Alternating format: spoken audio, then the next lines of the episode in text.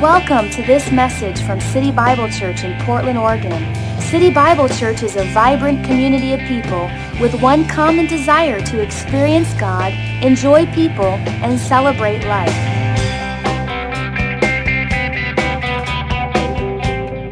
The uh, series that I have prepared for the church is entitled Hedges.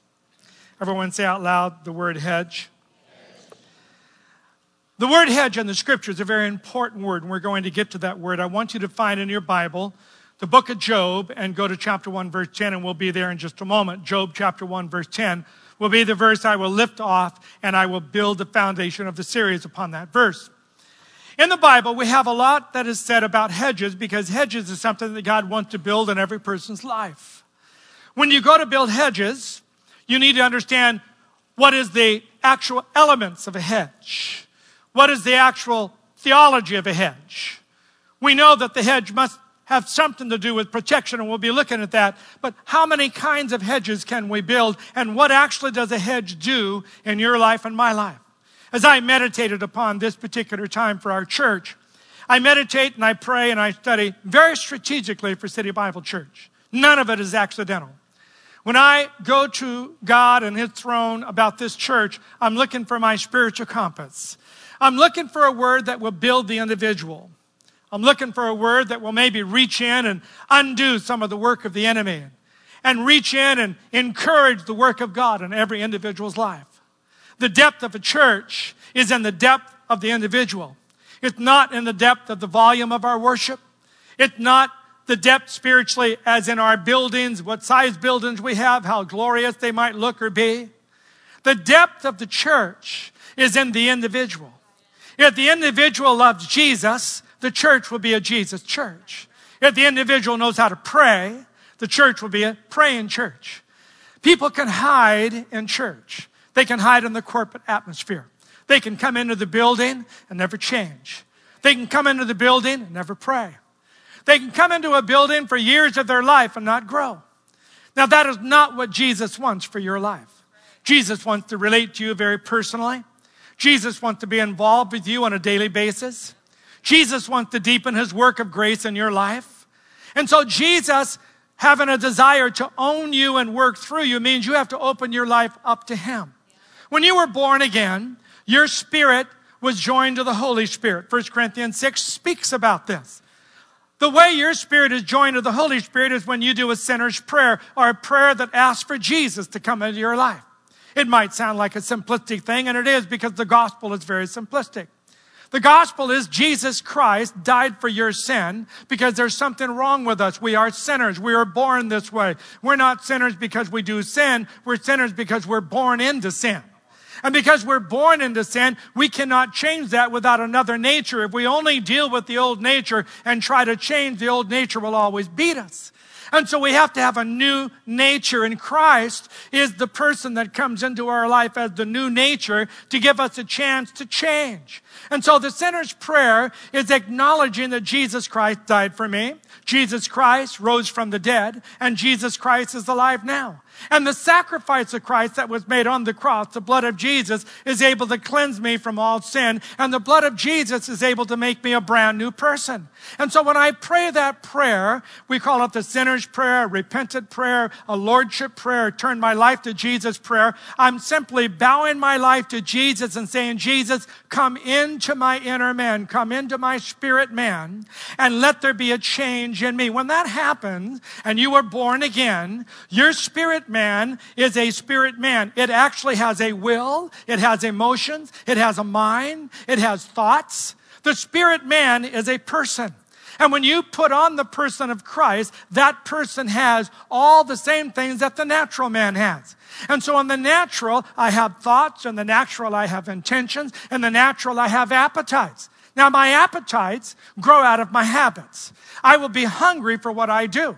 If I eat certain kind of food, drink certain kind of coffee, do certain kind of entertainment, I begin to get addicted to or I hunger for that thing that I do. That's why people become addicted to happies and, and to hunting and to golfing and to fishing and to whatever it might be. Because the more you give your natural man to something, the more the addiction sets in, which is not sinful in, in a sense unless it passes over and you start demolishing every other areas of your life, then it can be a problem. But in the natural realm, your natural man will uh, be a addicted personality to the things you do. So it is in the spirit man.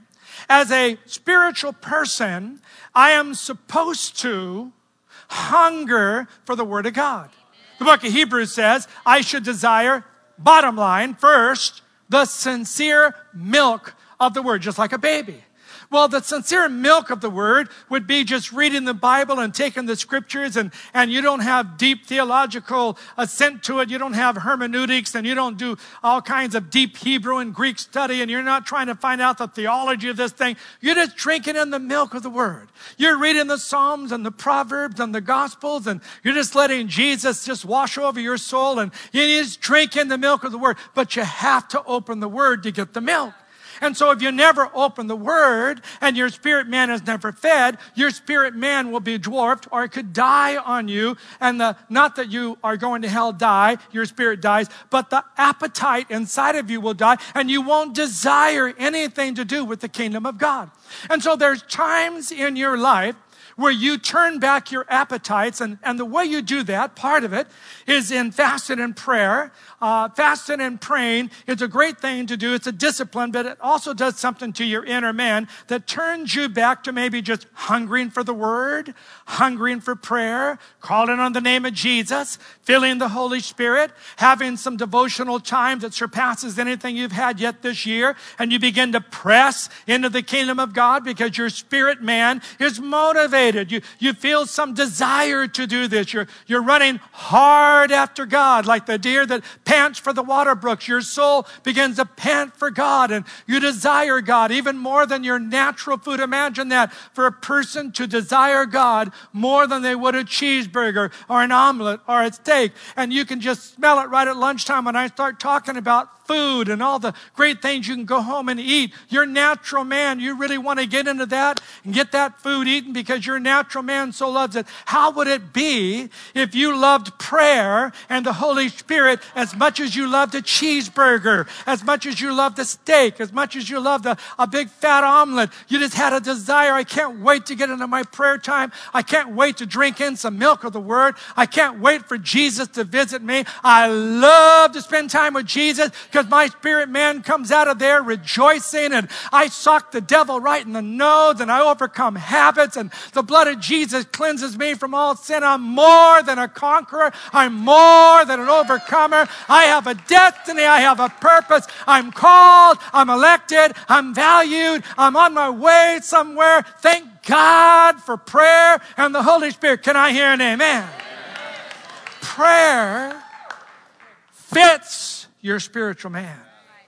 Now, what I want to do is encourage you, no matter what level you're at, to become a praying person and to enter into some fasting and prayer with us. Everybody can do something. Everybody can fast one meal. Everybody can fast some TV. Everybody can fast some hobbies. Everybody can set some time aside. You have a prayer card I gave you. You can open the day with 10 minutes of prayer, use one point, read those scriptures. It takes you about 10 minutes. Everybody can do that. Close your day out by popping the Bible open and reading a psalm. Maybe you've never done that your whole life to start the day with Jesus and end the day with Jesus. See what happens to your day because something will change in your thinking, your desire. And you, about the third or fourth day into this, especially if you just fast a little bit and if you read a little bit, your spirit man starts having hunger pains. More, more, more. Give me more. What? More. I want some more word. Okay, okay. I'm at work. I'll get to you as soon as I can. Okay, but when you get home, I want you to be reading the Bible. I need to eat. Okay, okay, okay. I'm on it. I'm on it. Your spirit man start talking to you and pushing you, and those desires start coming up in you. And before you know it, you're enjoying prayer as much as a cheeseburger. It's a miracle in America to have that happen. Now, one of the things I want you to do, and I will help you do this, we will do it together as a congregation. I want you to learn how to build your hedge. Here's my definition of a hedge. Now, this is in the book of Job, chapter 1, verse 10. I'm not going to do the theology of suffering and Job and the, uh, the depth of the questions that could come up about Job and all that. This is not the purpose of the series, although I want to frame a couple things in as we start. In Job chapter 1 and verse 10, I want you to write this definition in your Bible if you can. If you're taking notes, I hope you are. I hope you write this definition down. Hedges is used in Scripture to illustrate God's divine strategic, strategic protection, protection, protection. Around, around, around. His people, his people, his people. Against, against, against. All the weapons of the enemy, all the intentions, all the stratagems, all the various ways the enemy would like to trip you up or violate your will or violate your emotions or violate your mind. The enemy is on it with you. He never stops. You might stop seeking God. The enemy never stops seeking you. Ever. The devil is out to devour every person he can. Your soul is a ruby in his crown. If he can destroy any work of God in your life, he's thrilled with that. The whole demonic underworld is really in a strategy against your soul. And those that are assigned to you, those demonic powers or spirits of infirmity or whatever you might want to believe about the dark side of this kingdom, the kingdom of darkness, the devil's kingdom, it is real, it is real, it is real. The world, the flesh, and the devil, First John says, are your three enemies. You think you're doing well because you don't give into the flesh, but that's only one third. Think you're doing well because you're not living according to the world philosophy and culture, but that's only one third. You think you're doing well, but really there's three enemies that you have. The world will try to press your thinking. The flesh will try to grab your habits. And the devil will attack your mind. And so if the three of them gang up on you at the same time and they do well, you can be conquered by the world culture, by the habits of the flesh, and by the enemy of your mind to get you to have such strongholds and things that are going on inside of you that you cannot break out into a fresh time of growth and even hear the voice of the Lord because the world, the culture, and all the philosophy and the lies of this culture and the flesh and all the habits and the, and the desires of the flesh that you might be feeding and the flesh gets stronger. And then the devil comes in to attack your mind and he hurls all these thoughts towards you and the deception. And before you know it, you're dealing with three enemies, but you're not overcoming them and you'll come under them, not over them. That's not the will of God. One way to get over instead of under the world, the flesh, and the devil is prayer and fasting in the name of Jesus that pushes back darkness, overcomes the flesh, and beats the enemy back so that we are more than conquerors in the name of Jesus. Prayer is a huge part of that. So we build hedges. Now, in this story, God gives us a glimpse into his thinking. It says in Job chapter 1 that he was an upright man. He was a man that had a great family, great prosperity.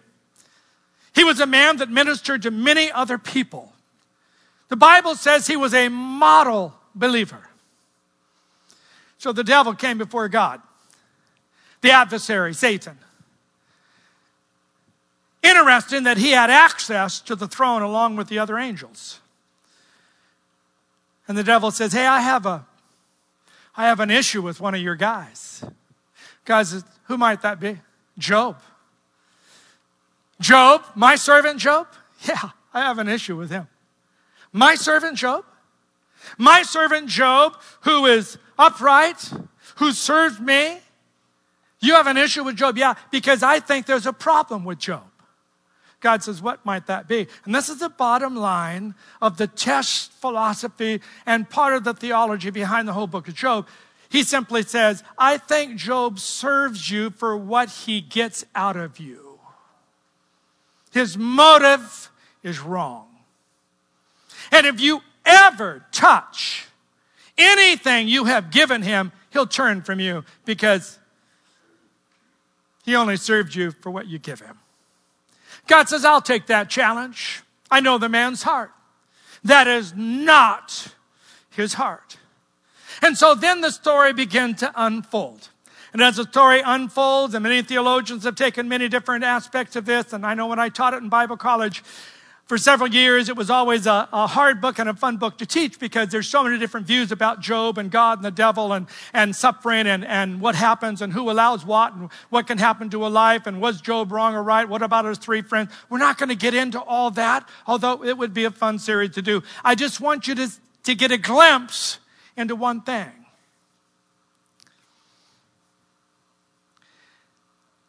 Job 1 verse 10. Are you there? Job 1:10. I want you to get a glimpse into something that's real for every one of us. Job 1:10. You have, this is one translation, always protected him.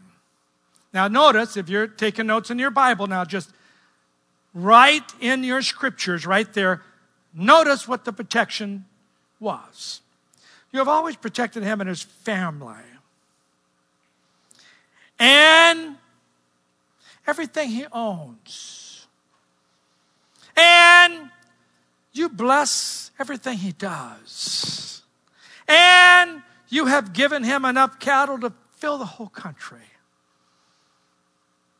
Another translation, listen to it. Job 1, verse 10. Another translation. Have you not put a hedge around this guy? Have you not put a hedge around him? Have you not put a hedge around his household and everything he has? You have blessed the work of his hands so that his flocks and herds are spread throughout the land. The accusation and then the glimpse into how God works with an individual gives rise to a very important conceptual theological theme in Scripture hedges. Hedges. The strategic, divine, protective hedges. There's five of them. I want you to write these down. The five hedges that you should have over your life, around your life, and you have a right to. And then I'll balance so that you understand there's nothing magical or sovereign about a hedge. So I want to balance this. I want you to hear it. There's a prayer hedge, a personal, relational, possessions, and favor hedge. Those are five things brought up in Job 110. The prayer hedge we'll be looking at, the personal hedge, physical, soul, mind, emotions, relational hedge, which is his household, his children, but not only his children, it extended even to his servants relational hedges that are built around people I'm responsible for, people that I have a responsibility to protect and to make sure they have a healthy environment and to make sure they understand what it means to serve God. A relational hedge and then a possessions hedge. The possessions hedge here is actually real estate. That's the word. The word used here is actually property. The word that would go well with the hedge is the word ownership. Anything you own, anything that is in your hands. You're supposed to be a steward of the things you own. You're supposed to use the things you own to serve God. You're supposed to be a good steward over everything God allows you to have in your hand, whether it's property, real estate, or anything else. Don't super spiritualize Christianity away because God is interested in your natural life. He's interested in your job and your business and everything you do with everything you own, every possession you have. You can misuse possessions. They can possess you, which is wrong. Or you can use them for the kingdom of God. You can use them as a conduit to love people and give to people. Your possessions are very important. And God built a hedge around his possessions. God also built a favor hedge. A favor hedge is your occupation. It's the work of your hands. It's your business. It's your job. It's your work life. It also is your success factor. What you will become in life. If you follow the word through and study these themes, you'll understand God is interested in your success factor. He wants to achieve certain things in life. You're called to achieve. You're not called just to uh, exist, you're called to achieve. You're called to succeed. If you are in the school business, you're called to be a successful teacher. If you're in a business, you are called to be a successful marketplace person. If you're a builder, you should be building the best houses ever built. If you are a salesman, you should be the most honest and the most successful salesman in your entire corporation. You are called to be a cut above. You're called to be the head and not the tail. You're called to succeed in life, and God wants to build a hedge around your success. But many times we allow the hedge to be violated. Violated. Now, the hedge is powerful. The hedge is real. Here, God says to Job and says to the devil, I'll bring the hedge down. I'll let it come down. Which means God and Job had built it up. There was a hedge. And the devil, so aware of this, says, I can't touch him. I can't get through the hedge. And if you would let me get through the hedge and touch some of his stuff and even him, I guarantee you something will change. And so there was something invisibly, supernaturally around Job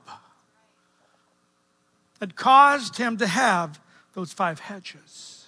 Now, the hedge in itself is not sovereign. The hedge in itself it's not some kind of a magic thing. Okay, I'm going to build a hedge and that's it. Remember this hedges can be violated, hedges can be broken down. When Samson served God and the Spirit of the Lord was upon him and covered him and hedged him in, as it says, nobody could touch him. He could achieve mighty things and no one could stop him. The enemy couldn't do a thing.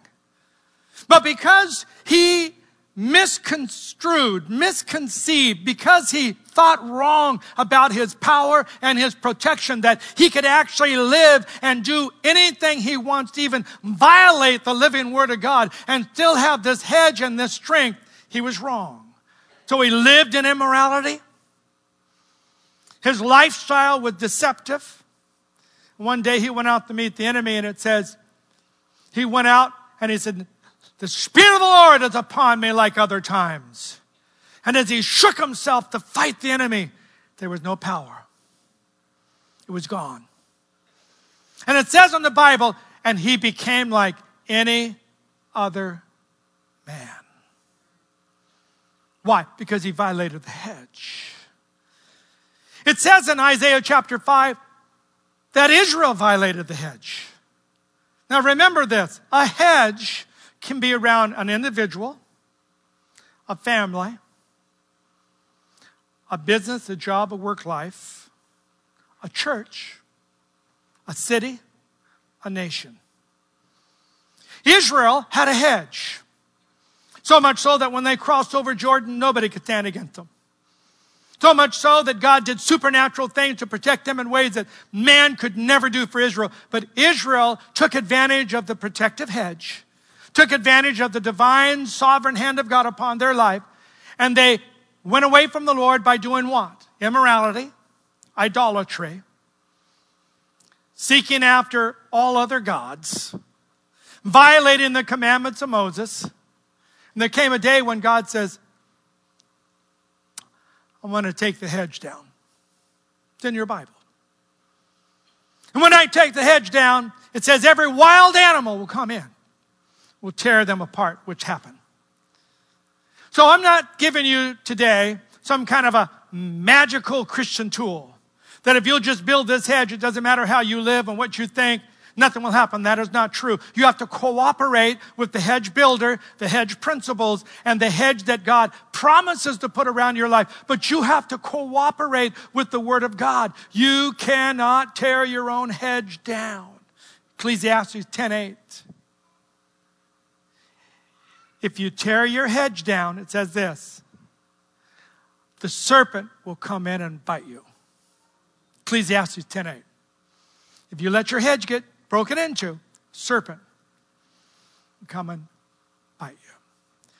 So, our responsibility to build a prayer and a personal and, and a, a possession and a favor and and all the hedges that we want around everything we are, everything we own, every place we're going, what we want God to bring upon our life, the favor and the blessing of the Lord. I want to teach you how to do that.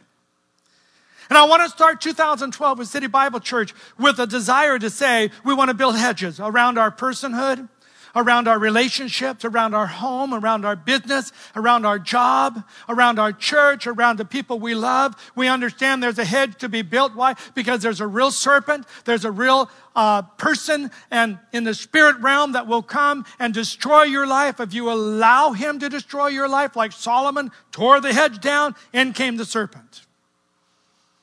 Judas let the hedge fall, in came the serpent. I could go through the scriptures and show you the people that had a divine protection. And they just let the hedge go. And the enemy came in like a flood. What's the Bible say? The Lord will raise up a standard, but the enemy will come in like a flood if there's no standard. If you don't raise up that hedge, enemy will come in like a flood. He will mangle your marriage. He'll harm your parenting. He'll ruin your finances. He'll do anything he can to trip you up to make sure the work of God is not achieved through your life. But I'm proclaiming today that that is not going to happen at City Bible Church. I'm proclaiming today that greater is He that's in us than He that's in the world. I'm proclaiming today that the cross is greater than all the darkness and the hell that we face and all the demons that would like to come against us, Jesus Christ is able to do exceedingly abundantly above all that we ask or even imagine to be true. In Jesus' name, everybody said. That's right. But in that, we do not be foolish. We cannot be foolish. Give the devil, it says, come on, Ephesians 4:30, don't give him an opportunity. Ephesians 6:10, Put on the full armor of God. Why? Because you're going to need it. How do you build a prayer hedge? Here's my definition the prayer hedge is our first hedge. Everyone say first. Okay, we start this by building a prayer hedge that builds and supports all the other hedges. Prayer is what anoints and supports every other hedge in our life. The prayer hedge is our first hedge that builds and supports all other hedges. Through prayer, we fortify. That's exactly what we're going to do. And we reinforce, yes, our personal hedges that shield our lives, our relationships, our work, our households, and our promises of blessing, favor, and increase. We're looking for God to shield us build a hedge around us and our households and our futures and, and, and. We're looking to rebuild. Some of us have seeds in the ground, but the hedge has never grown. Some of us have, and you've seen if you if you've gone by any kind of a hedge that's been broken down, and a hedge that's been broken down, not watered, not trimmed, and has all kinds of holes in it, is one of the most ugliest things a yard can have is a broken down hedge. But when you go and, and you see a beautiful hedge, like when I was in England, I went to some of the places that they must do degrees in hedge keeping because their hedges are far beyond anything I've ever seen in America. I mean, they are hedges that really define what a hedge looks like. And so you can have a beautiful, full, high, green, lush hedge that nothing can get through, and your life is so surrounded by the favor and blessing of God. Or you can have an old, scraggly hedge that's a few bushes with holes in it and brown limbs, and everything's broken off, and every cat and dog comes and does their thing on it, and they're just a, an old hedge that doesn't keep anything out. People can just jump over it. It doesn't protect, it doesn't say anything. How many of you would like to change your old, brown, broken down hedge to a nice, lush, green, beautiful hedge. Now, as I'm talking, how many of you are running two reels? You're listening to me, and you're running the other reel called memory, discernment. What about my hedge? Did I break something down? Has the enemy taken advantage of me? Can this? How many are running two reels as I'm talking right now? How many are saying, "Oh God, don't let me break my hedge"? Even if I was stupid, forgive me of stupidity, but repair my hedge. Even if I didn't know what I was doing and the devil took advantage of me, Lord, I pray you take advantage of him, but please help me build my hedge. And so the Holy Spirit will. He'll come upon all of us, restore our hedge. First hedge that you're going to build is the prayer hedge. Prayer hedge is obviously built by prayer. Now, here's your decision. Number one, the personal decision is for you to break up unplowed ground. Now, I want to read this scripture, and maybe you're there, and if you can find Hosea and mark your Bible, it would be wonderful. Hosea 10 12. Sow for yourselves in righteousness, so you're doing something, you're sowing. Reap in mercy, so you sow, you reap. Then it says this Break up. Everyone shout, break up. A little louder. Your fallow ground. What is fallow ground? It is time to seek the Lord. Your personal decision, when we start this prayer time, if we start together, your personal decision is first seek the Lord, but before you can seek the Lord, you have to break up the ground. And fallow ground is ground that has been plowed before, but has now become hardened. There was a time you prayed, maybe. There was a time you had dynamic relationship with Jesus. There was a time when you felt the presence of the Lord and devotions were easy for you. There was a time when your personal hedge was lush green and your soul was empowered and your emotions were healed and your mind was renewed and your life was transformed and you were walking in the ways of God and everything was working out for your good and you were just in it because you understood what it meant to relate to Jesus. There was a time. But maybe that ground got plowed and hardened. For you to do what I'm talking about, you have to break up the ground. To break up is to cultivate, crack open, split it open with force to get back to the soil that's soft. If you do that, there are four different ground conditions you will face. Take these down, please. They're all out of Matthew 13. But as we go to prayer, these are four potential grounds that you need to plow. Their heart conditions. Matthew 13, 19, 20, 22, and 23 gives you the four heart conditions. Jesus says, now look at when the plow of the Spirit comes and the seed of the word is dropped in, this is your potential heart condition. Number one, indifferent ground. Now think about it. How's your ground? Indifferent ground. Matthew 13, verse 19, when anyone hears the word of the kingdom, you're listening to the word of the kingdom right now and does not understand it, the wicked one comes and snatches it away before it can lodge in the heart, before it can find any depth in the heart. The enemy comes and snatches it up. This is he who received the seed by the wayside. Number one heart condition you and I have to solve right now. Indifferent heart is a heart hardened by what? Busyness and preoccupation. The wayside was the busy side of life. Busyness and preoccupation is what will keep you from prayer and fasting. Busyness and preoccupation is where you'll find your excuse. I'm too tired. I'm too busy. I can't fit it in. I don't have time. I'm not going to do this. I don't know what to do with a prayer card. Morning and evening, I don't know. I I'm not going to go out to the church and pray. I'm not going because you're busy. Please understand.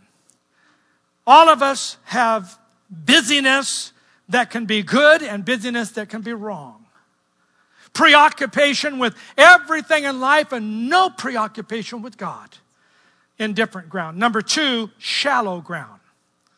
Matthew 13, 20, this is a heart that has very little depth. But he who received the seed on stony places, this is he who hears the word, immediately receives it with joy, but it doesn't grow. Why? Because the roots can't go deep enough because the ground is too shallow. It's like sowing seed on what you think is dirt, but when you take your hands and move the dirt right underneath, it's rock.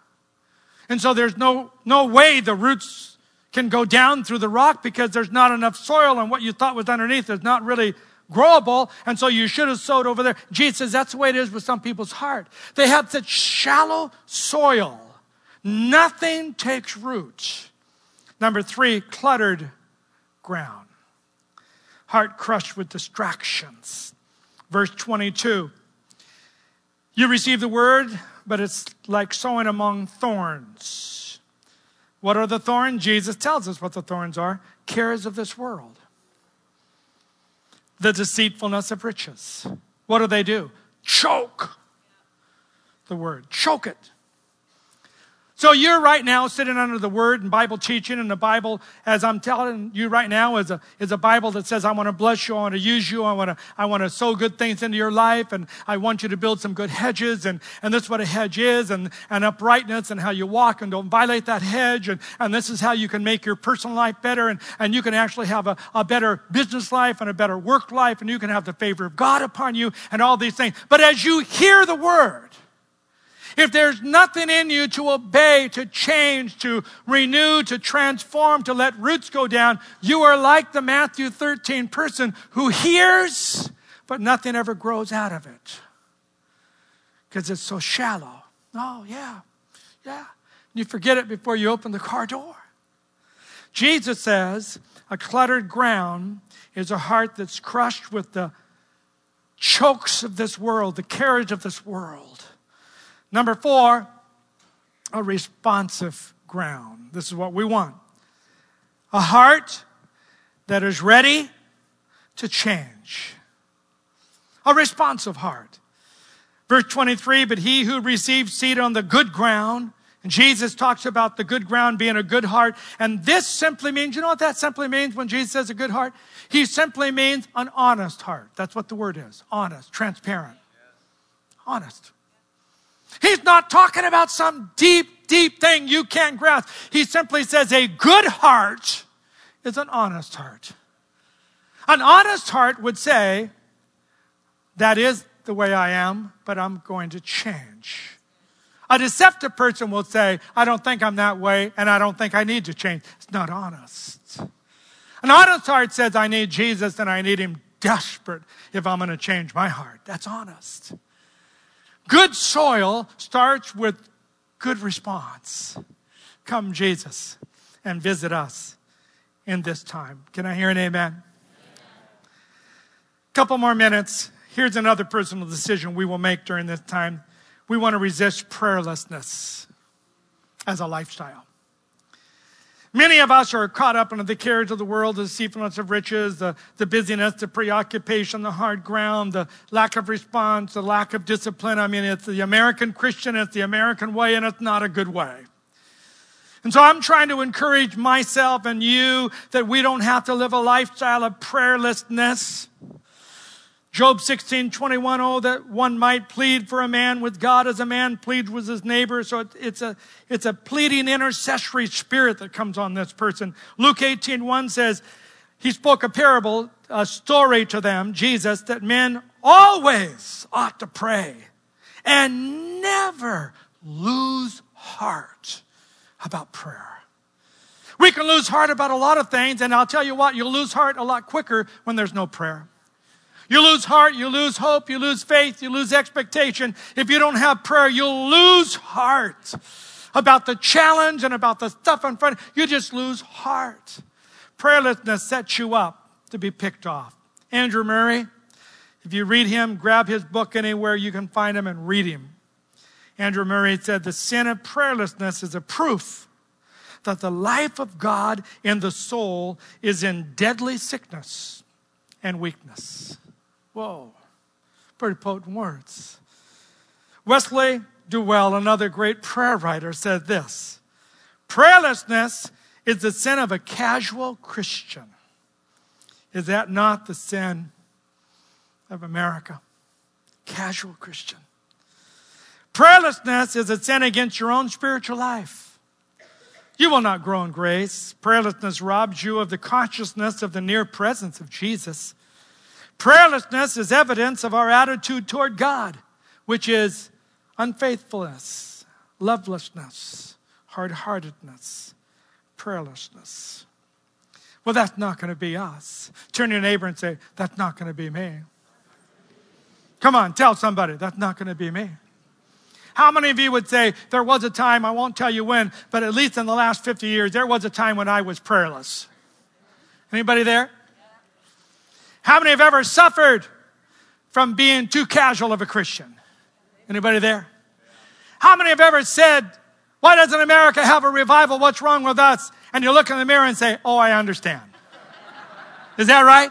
Oh, I understand. I understand. So many distractions, so many things.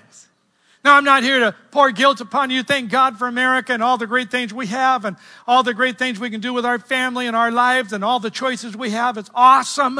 But right now, our choice is to throw off the yesterdays and to throw off the casualness and to throw off the prayerlessness and to stand in the gap with Jesus during the next 14 days and do something in our spirit, our mind, and our heart concerning prayer and fasting. One meal a day look online, do the Daniel fast, no sweets, no meats, and just do the fruit juice, nuts, and all that stuff. There's ways for you to fast. You don't, you don't have to kind of do all or nothing. Try something. Start with devotions every day for 14 days. This might be the most important 14 days of the 365 you will have in 2012. You might never have a whole body of people, everyone encouraging the other person. Hey, you fasting, you praying, you reading, you doing the prayer card, you coming to prayer tonight. Is God helping you? You casting off prayerlessness? Come on, Jesus, let's help one another. We're going for God. The devil's a liar. Our God's a good God. The devil is not a good devil. He's a bad devil, and God is a good God. Therefore, I'm going to seek the face of the Lord. I'm going to call upon the name of the Lord, and I will learn how to pray. How many of you would like to learn how how to pray just a little bit more. All of us would. So let's all do it together. Are you with me? How many have gotten something out of this message? How many got more than one thing? How many were taking notes with someone else in mind? They need this, they need this. Oh, I can't wait to tell them about this. We are going to start 2012 with amazing unity, strength, and answers to prayer. I don't know about you, but I do know. I need some desperate answers to prayer. Anybody else with me? How many of you need some desperate answers to prayer? How many of you would like to see some things just really, really miraculously change? I mean, whether it's in me, in someone else, in a family, in a business, it could be any realm, but we want God. Listen, there's hope if God is involved. If God is involved, there's hope for something to change. There's hope. There's hope.